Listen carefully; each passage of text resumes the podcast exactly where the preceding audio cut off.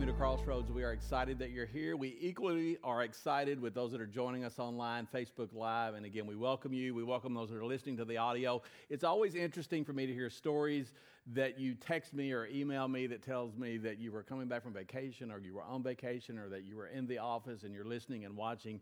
So again, we're so encouraged. Always let us know how what we do at Crossroads is in, in, impacting your life. Again, whether you send me an email or text message, or maybe you just comment uh, when I see you out in town, because it's so encouraging to know that you're connecting with us, even though you may not physically be in the auditorium. So, again, if you're watching us on Facebook Live, let me encourage you do what you do each week, uh, even in the auditorium. If you have your smartphone, your iPhone, your Android, we're praying for you if you have an Android. But anyway, if you have your smartphone and you can share it on Facebook right here, that again multiplies the amount of people that can see it today and throughout the week as they go to your personal page. They'll be able to see what we're doing here at Crossroads. Always do that. Always comment. Let us know you're watching and let us know you're engaging.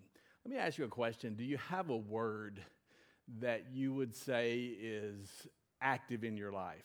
It, it, do you have a word that you hold on to? Is there a word that, that just really resonates with your life that, that when you get up in the morning, it kind of gets you going?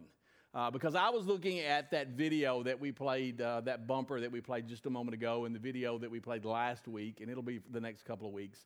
Uh, and I was paying attention to the words when I was kind of working on this morning, and I, I, noticed that there were words, that there were sentences, and, and, and I can say that in all of the words that I saw on that video, you're looking at a minute and 30 seconds, there, there are lots of words that I could tell you those words resonate with me. Those words are active uh, in living the life of faith. But there was one word out of all the words that really, really kind of is a word that I hold on to. And it was actually a word that was in a sentence. And it's the word hope. Because you think about life and you think about the ups and the downs and the goods and the bads of the things that we go through, especially in what we've been through the last 14 months, the last 15, 16 months, you, you, you know, there were times that it seemed hopeless. And, and again, you read the news or look at the news right now and you, you hear what is happening or what may happen, and it can cause you to lose hope. But you know, it, I, I, just remember as an 11 year old uh, kid, hope was a word that I began, I began to hold on to. And the reason that I held on to hope was because I, lived in Nashville at the time, over in the Nolensville Road, Thompson Lane area. And there was a, a, a bad thing that happened to a little girl. And uh, it, it just really made me start to wonder what would happen to me if I were to succumb to the very thing that happened to that, 11, that, little, that little girl who was the same age as I was. What, what, what would happen to me after my life was over on this earth? And I wanted hope.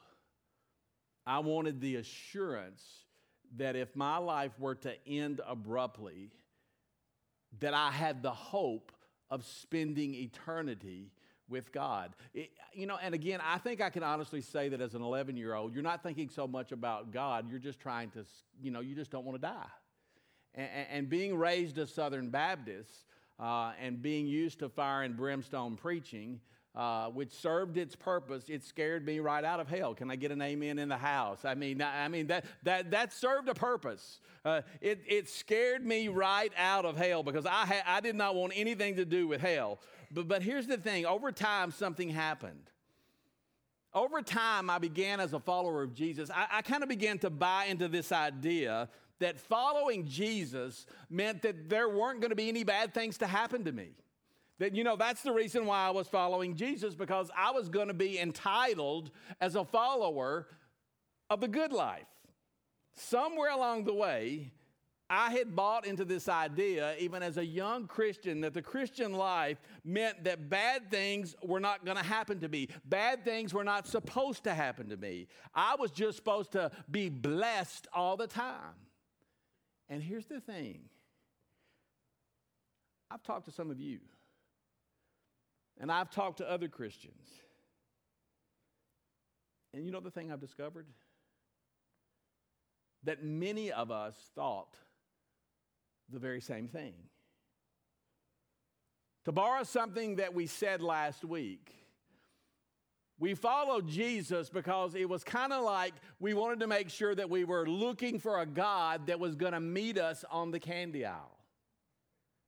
We, we were looking for a God that was going to give us what we wanted, that was going to meet my needs when, where, and how I thought those needs ought to be met. And as a follower of Jesus, I must admit that I think I'm often guilty of living my life with this sense of what I call earthly entitlement. I live my life with this sense of earthly expectation.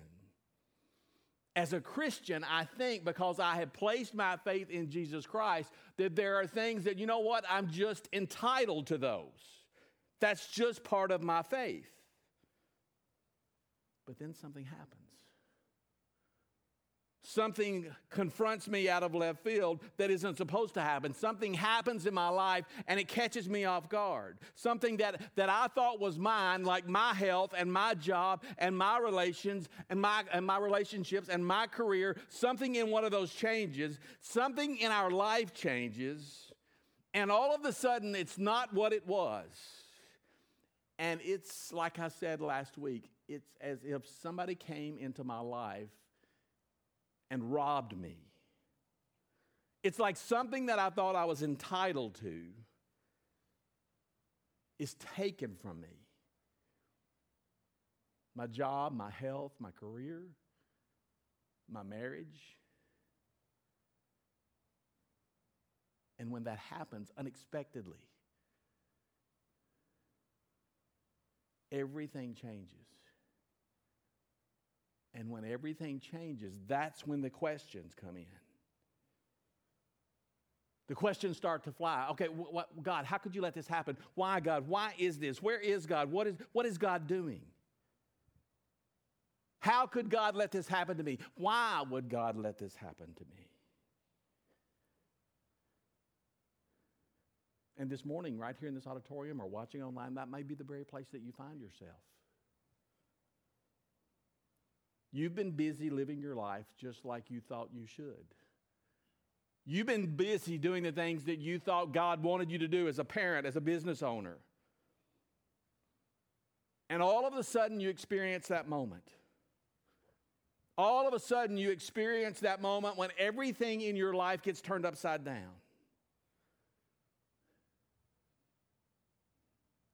And I'll say this morning if that's happened to you, if that's something that's happened to you,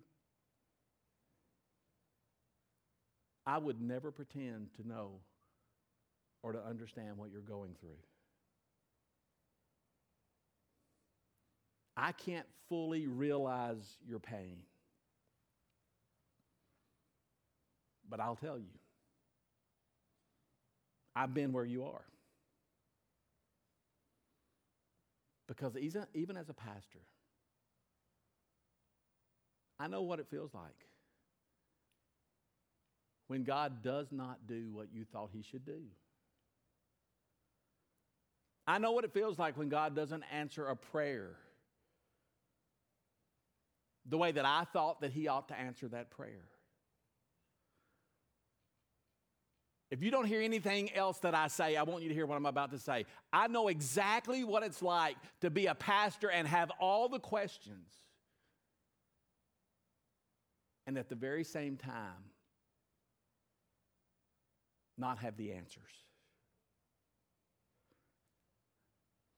S- several years ago, uh, I-, I, met a guy who became a, a, a really good friend of mine.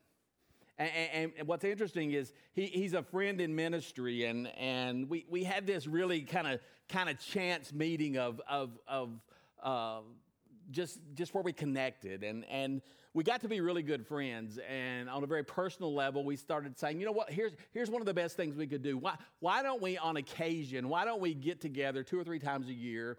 Why don't we go out of town? Why don't we talk about what's happening in our church? Why don't we talk about what's happening in our lives? And why don't we sit down and actually plan some series and some messages together? We may take them and go a different direction, but again, we come up with this general concept, this general idea, and, and, and we'll just have a good time. So, so one of those first meetings, he, he took the time to tell me about how he got into ministry because, again, he went to college, he was married, and, and got out of college and thought, you know what? He felt the call of God on his life. He felt the call and, and wanted to step out in faith and said, you know what? I, I'm just going to go and, and I'm going to start a church. So he's 21 years old, and he's, and he's in Kentucky, and, and, and this little town that's kind of a backward town, and he's going to start this church. And again, here's the thing anytime you start a church, one of the things that you want to make sure that you have is volunteers. I'm dropping a hint there, okay? We need volunteers if we're ever going to make this thing work. Again, that's just part of it. And, again, it was during one of those first visits that I heard him share a story about his experience in ministry. He says, You know, I was looking for some volunteers and I, and I found this energetic couple. And, and, and again, here's what we're going to do today. For the sake of this discussion, I'm not going to give you their real names, but we're going to use Dan and Kimberly. He said, You know, I ran into this couple, Dan and Kimberly, and they were just amazing. They were energetic, they were pleasant, you know, they were good, good people. They were, ju- they were just an amazing couple when it came to serving in the church because they were the perfect volunteers. They would do whatever needed to be done. And anytime you were at the church, you were always going to run into Dan or Kimberly. He said, My church was small, but it was growing. And, and then one day something happened. He said, One day we looked up and Dan and Kimberly weren't anywhere to be found. And weeks had, gone, had gone by and, and, and nobody had seen them. And we were worried about them. And can I just interject something here? You know, it's important for you to be here every week. And, you know, it's not that we don't miss you when you're gone, but again, sometimes it's hard to remember who was at what service. And so I can understand exactly where he was at. It, it took a few weeks, but, but they recognized that, that Dan and Kimberly hadn't been there. So he recognized that they hadn't been there. And, and, and he said, I went to the phone and I called them. And, and during that conversation, they invited my friend to their house. And over dinner, they explained that they just didn't feel like they could come back to church because they had discovered that their 21 year old daughter, Kelly, was pregnant. And Kelly wasn't married. He said the dinner he had with Dan and Kimberly that night was really the beginning. It was the beginning of grace for that little church and for this family. Because my friend told them, as their pastor during that dinner that night, that not only were they encouraged and not only were they welcomed to come back to church, but that their daughter was also welcome. And not only was she welcome to attend, even though she was pregnant and even though she was unwed, he wanted to get her involved in the church. So, taking them at his word, guess what they did? Dan and Kimberly came back. And week after week, the church would respond to them and reach out to them. And week after week, their daughter Kelly's pregnancy progressed. My friend said that one afternoon he went into the church. This is a habit we pastors have on Saturday. He said, I went into the church, and unbeknownst to me, there was a lot of activity. And he said, the ladies of the church were actually uh, throwing a baby shower for Kelly. He said, I kind of stuck my head in and people were laughing and having a good time. And the ladies of the church were giving Kelly baby gifts. They wanted to make sure that Kelly had everything for her new baby girl. But he said the highlight of the baby shower was this little white dress with pink flowers. And with a huge smile on her face in that baby shower, Kelly said, This is the dress that she's going to wear home. And my friend said, You know what? I got into my car that afternoon and I said to myself, This is what the church is all about. The journey that he had experienced with his family was amazing. And he said, You know, Randy, I could hardly wait for the day when that little baby was going to be born. The parents, Dan and Kimberly, had agreed that they would call him the moment that Kelly went into labor, and they did.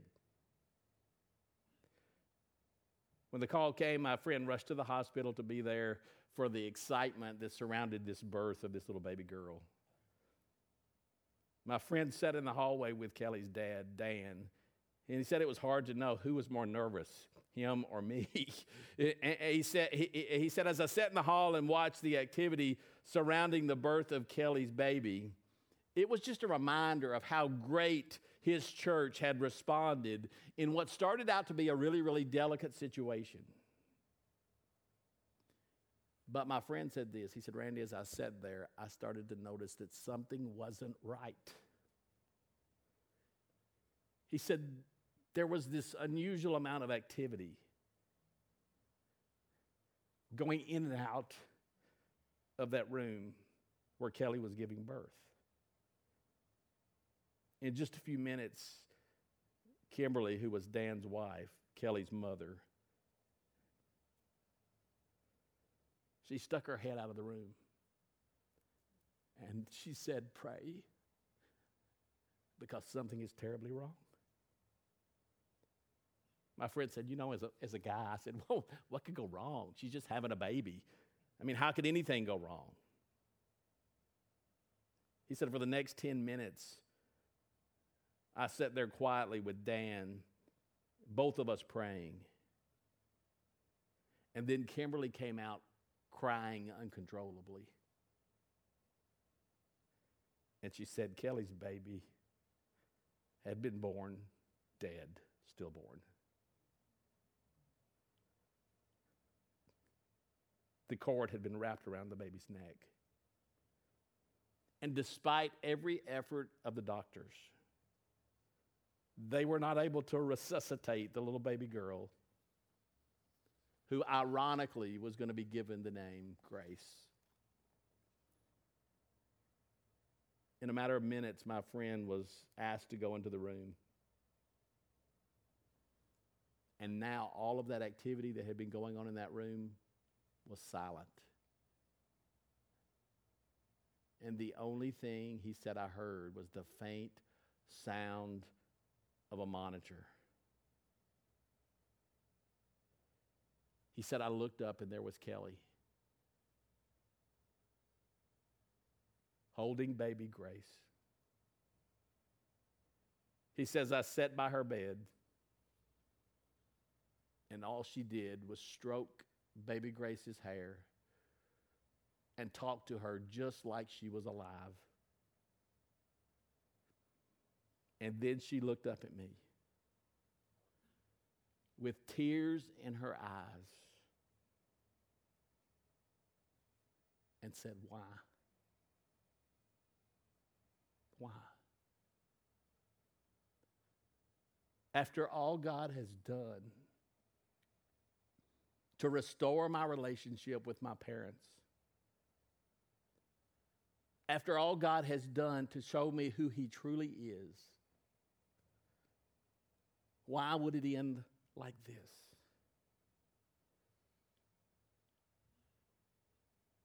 And my friend said, I looked at her and said, You know what? I don't have an answer. But I sat there with that family the rest of the afternoon. And then Kelly made the decision that she wanted to dress baby Grace before the funeral home came to pick her up. And when the funeral home arrived, they took baby Grace away in that white dress with the pink flowers that had been given to her at the shower.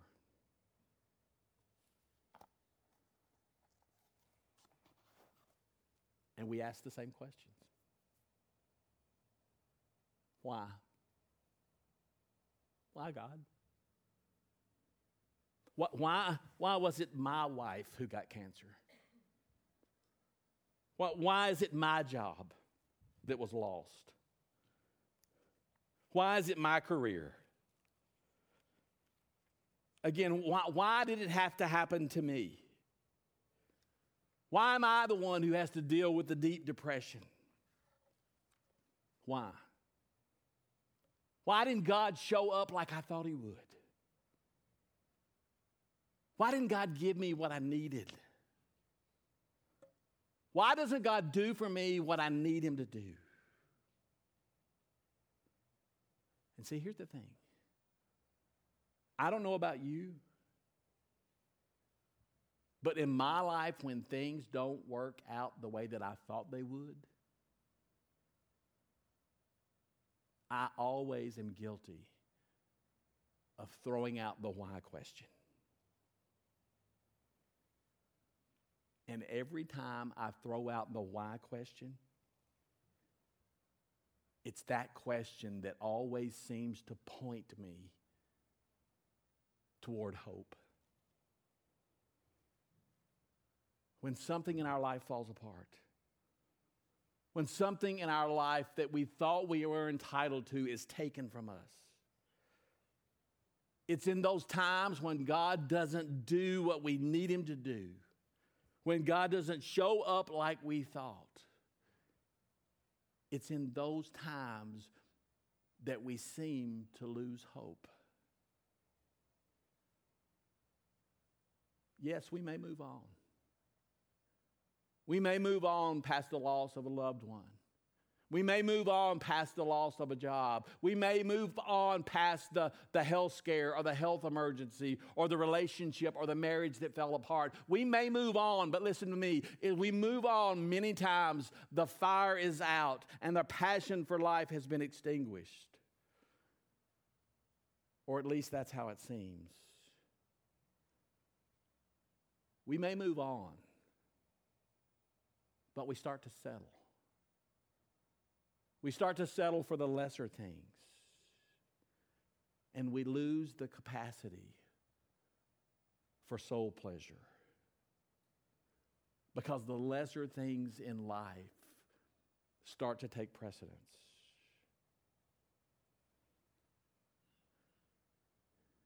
And maybe you're like me. Maybe this is the way that God seems to you. You see, for somebody whose life has been inundated with pain, sometimes God seems to be so unresponsive. You've been inundated with pain, you've been inundated with failure, you've been inundated with problems, and you pray and pray and pray, and nothing happens. And when nothing happens, it brings up the question how do we find faith that lets us see the invisible? How do we find faith to passionately believe that He's always wonderfully and lovingly responsive when He doesn't answer our prayers, when He doesn't give us what we ask for? What does it mean to live in a world where our dreams are shattered, our prayers go unanswered, and God seems to do nothing about it? What does it mean when hope seems to be lost? What does it mean to have those things that those things that we thought we were entitled to? What does it mean to have those things taken from us. See, if you were to ask me, I think there's an answer to that question. I think there's an answer to the question that I just proposed to you. But here's the thing I think the answer to that question is going to require a major change when it comes to the way that we think. I think our thinking must change as it relates to the very, listen to what I'm saying, as it relates to the very reason that we're drawing our breath right now. Our thinking has to change as it relates to the very reason that we're alive. I think the answer to that question requires a change in the way that you and I see and look at the lives that we're living right now. I think the answer demands an understanding of why God keeps us living in this world before He chooses to take us to heaven.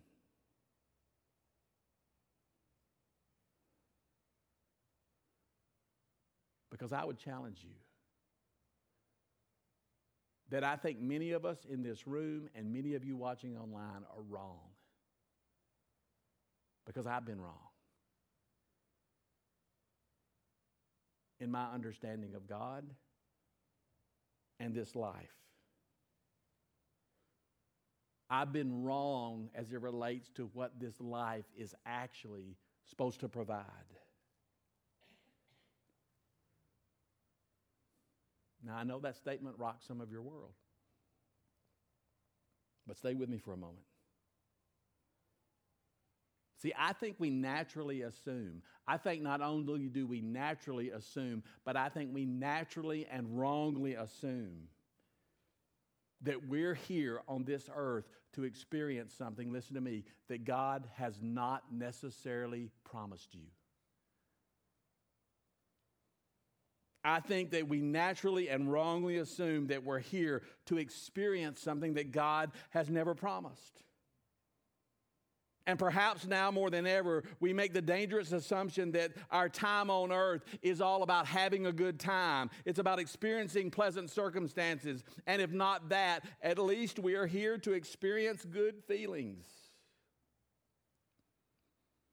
Because as human beings,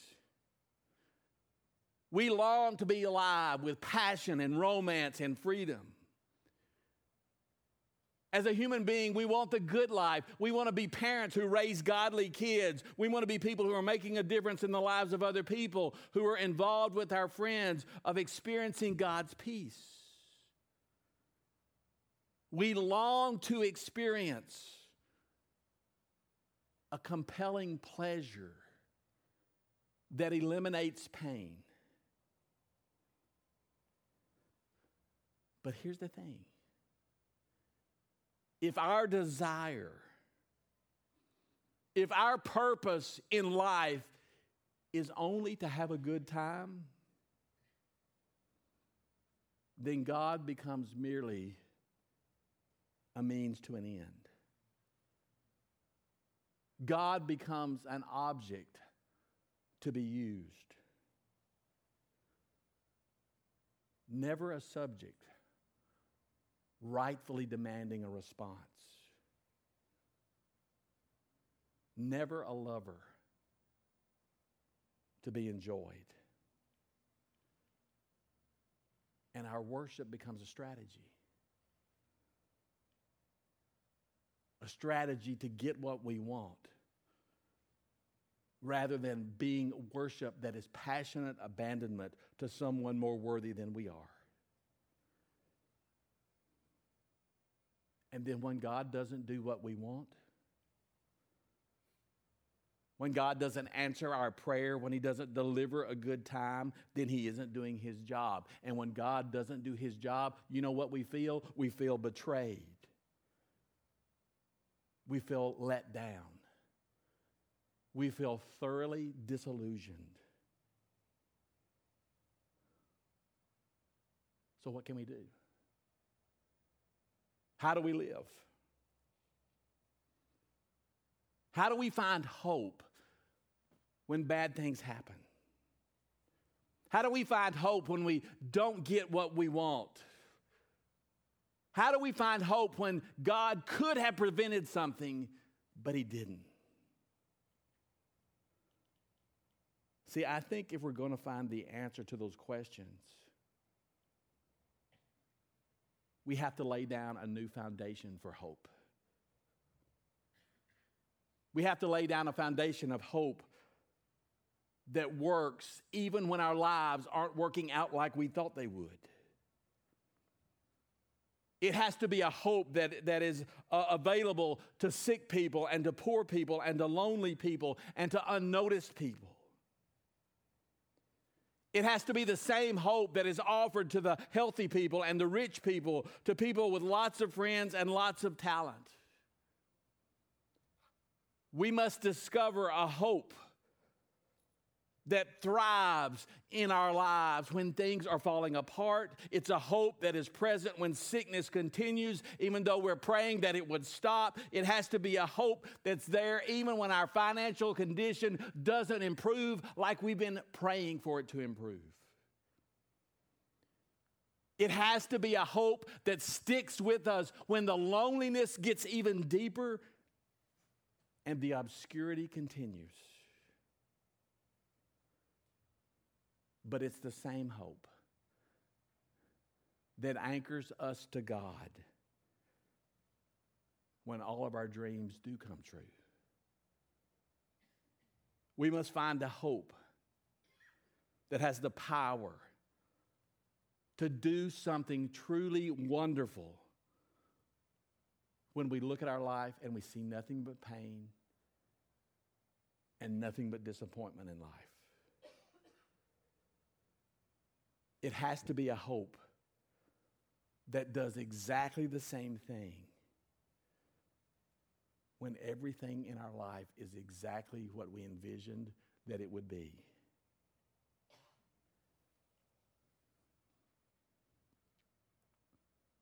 So the question is is there such a hope? See, I think it goes without saying that our ultimate hope is heaven, right? I think it goes without saying that our ultimate hope is heaven. When we're in the presence of Jesus, that's the moment all of the dreams that you've had in life will come true. And so I think, with that being said, Without that hope, there could be no other hope. Because that's the foundation of Christianity. And without that hope, Christianity just becomes a sham. So, is there anything that we can hope for now? Is there anything that I can count on God to do for me right now in this life? Can I trust a God that sometimes seems so fickle? This God who fails to do what I want, how I want, when I want. This God who fails to meet me on the candy aisle and do what a good friend ought to do. And here's what I've discovered You see, as I've looked back at my life, as I've took personal inventory of the things that have happened to me, I've discovered something. And the thing that I have discovered is that God works in his biggest ways in my life when things are falling apart. Can I get an amen? God does his biggest work when things are falling apart, when there seems to be no hope. God does his biggest work when I'm not getting what I want. It's during those times that I've come to realize that I've been guilty of valuing things that I shouldn't value. when things that I thought were mine, things that I thought I was entitled to, have been taken from me, they, they've been shattered. It's then that I started to realize the false expectations that I've had. I mean, a false expectation. I'm going to say this and I want you to hear it. A false expectation, like I'm supposed to live the victorious Christian life with no struggle or no failure. See, that when I saw God work in the worst parts of my life, that, that thought that I was supposed to have a victorious Christian life with no pain and no struggle, that was destroyed. And it's then that I discovered hope. when things didn't work out the way that I thought they would, or things didn't work out the way that I thought they should. You know what happens? It often creates within me an appetite for something bigger and better. It, generates within us a feeling that we will eventually recognize this feeling as joy. We have only good hopes and best hopes. And those hopes are guaranteed only in heaven. What is so important for us to understand is that the best hopes aren't promised to us in this life. The best hopes that follow after things in our lives when things don't turn out like we thought they should. Those hopes don't include the elimination of failure and pain in our lives. But oftentimes, the pain that we experience in our lives has a purpose. As it stirs within us this appetite for something higher. The better hope of knowing God well enough to love Him above everything else that happens and trusting Him in a situation no matter what happens. To value Him above everything else. The hope we can experience of being in His presence where nothing goes wrong will not be given to us until the next life. Listen to me this morning. We will not suffer in heaven because pain has no purpose then. So it will not be allowed. But for now, things are going to happen in our lives. And while we have a hard time understanding what's good for us, suffering still has a function. and like nothing else can, it moves us away to desiring what is better until heaven provides for us what is best. One of the most comforting and troubling passages of Scripture for me is Hebrews chapter 11. It's called the faith chapter. And in the faith chapter, the, the writer of Hebrews goes and produces this long list of Old Testament people who he claims, note what I, notice what I said, who he claims never lost hope. And I would encourage you this week to set some time aside during your quiet time, during the time when you open your Bible and you get in God's Word, and I would challenge you this morning to spend some time reading the entirety of Hebrews chapter 11, what is known as the faith chapter. Because here's the thing if you do, I guarantee that you will come to a place where you start comparing your life with one of those Old Testament characters. Because I think all of us want the kind of experience where we walk through a difficult situation the loss of our husband or our wife, the loss of our job, the loss of our health. We want to be like those Old Testament characters, and we want to see ourselves as a person who walks through that situation. And even though we walk through the difficulty of that situation, we never lose hope. Because if you can give me that kind of experience,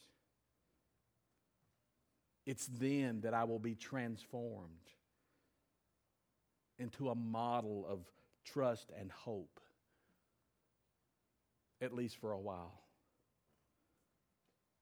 Because you see, the, the, the idea of salvation in the Old Testament always means deliverance. The idea of salvation in the Old Testament always means a, a deliverance from, from difficult and tough circumstances. And that's the kind of hope that I want. But then something happens. The writer of Hebrews kind of flips the script. And he starts to talk about and pinpoint other people who did not make it through their situation. He starts to talk about people who suffered through their trials and they died without ever being saved from those trials. In other words, these people went through a difficult situation and their gratification was never given to them in this life, but their gratification was delayed until heaven. The writer of Hebrews talks about people who were, were hollered at and jeered at and whipped and chained. He tells us about people who, who trusted God. And even though they trusted God, they were stoned to death. They were sawed in two. They were run through with a sword. Both of these people were groups of people who trusted God in their situations those whose lives had come together and those whose lives fell apart. But the writer closes out the chapter by insisting that these people, even though things didn't work out like they thought they would, these people held on to their faith. Look at Hebrews 11, verse 39. The writer says, These were all commended for their faith, yet none of them received what had been promised. They never lost hope, even though they didn't receive what had been promised.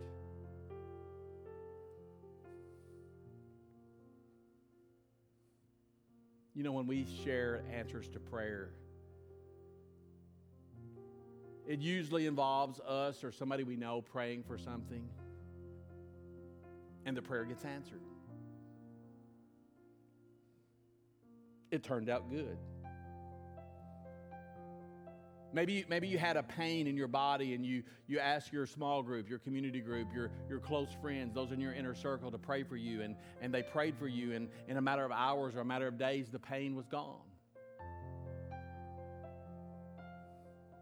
Maybe you were going in to have surgery and you, you asked your small group, you asked your friends, your coworkers at work to pray for you as you went into surgery, and you went into surgery and the surgery went well.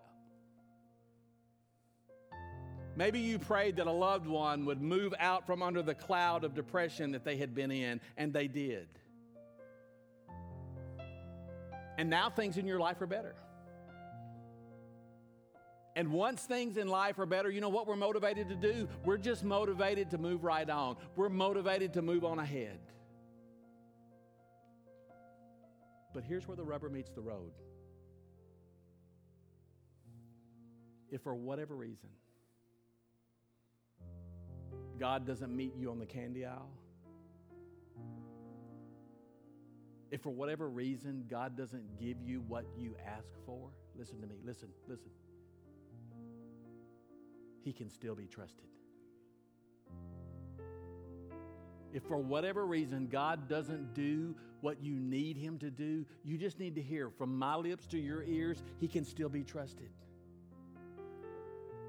Because whatever your situation is, I said this last week, whatever the situation that you find yourself in, listen, He still wants to bless you.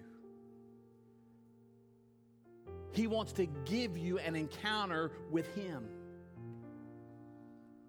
Something that maybe you don't even know it. But that encounter with Him is the thing that inside is the thing that you desire the most.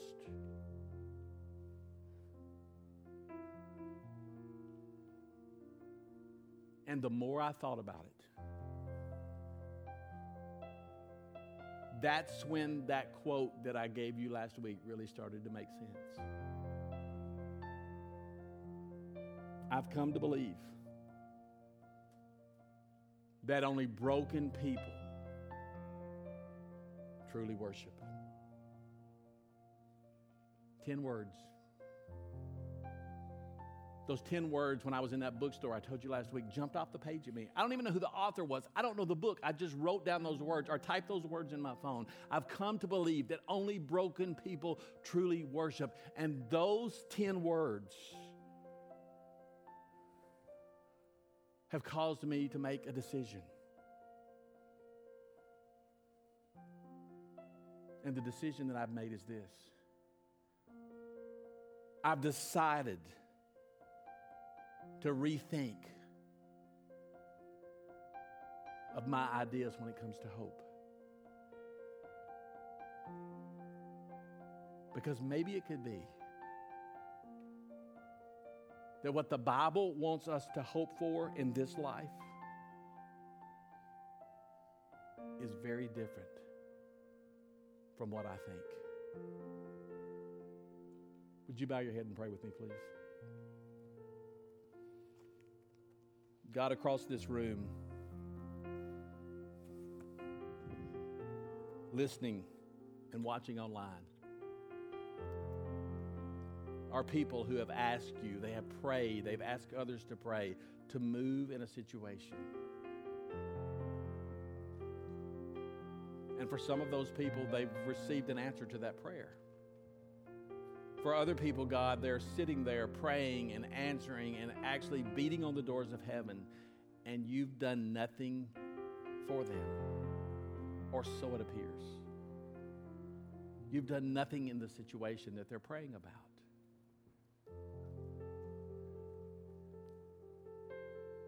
Doesn't mean that you necessarily won't it doesn't mean that you necessarily will.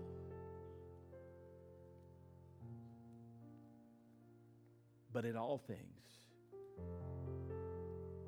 my prayer today is to them is for them to understand that you can be trusted. Doesn't mean we stop praying. But there's purpose in what you're doing. And this side of heaven, we may not understand it we may not comprehend it. But there's purpose in the suffering that we're going through.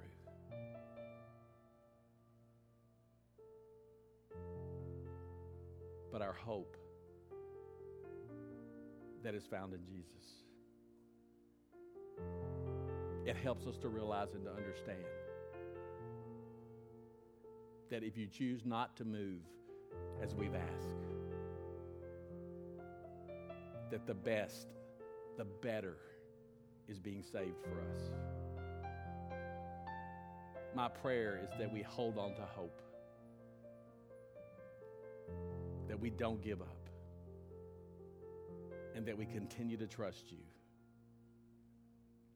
in whatever we're going through. God, we love you and we thank you for this time of worship as we ask this prayer in Jesus' name. Amen. Can we stand together?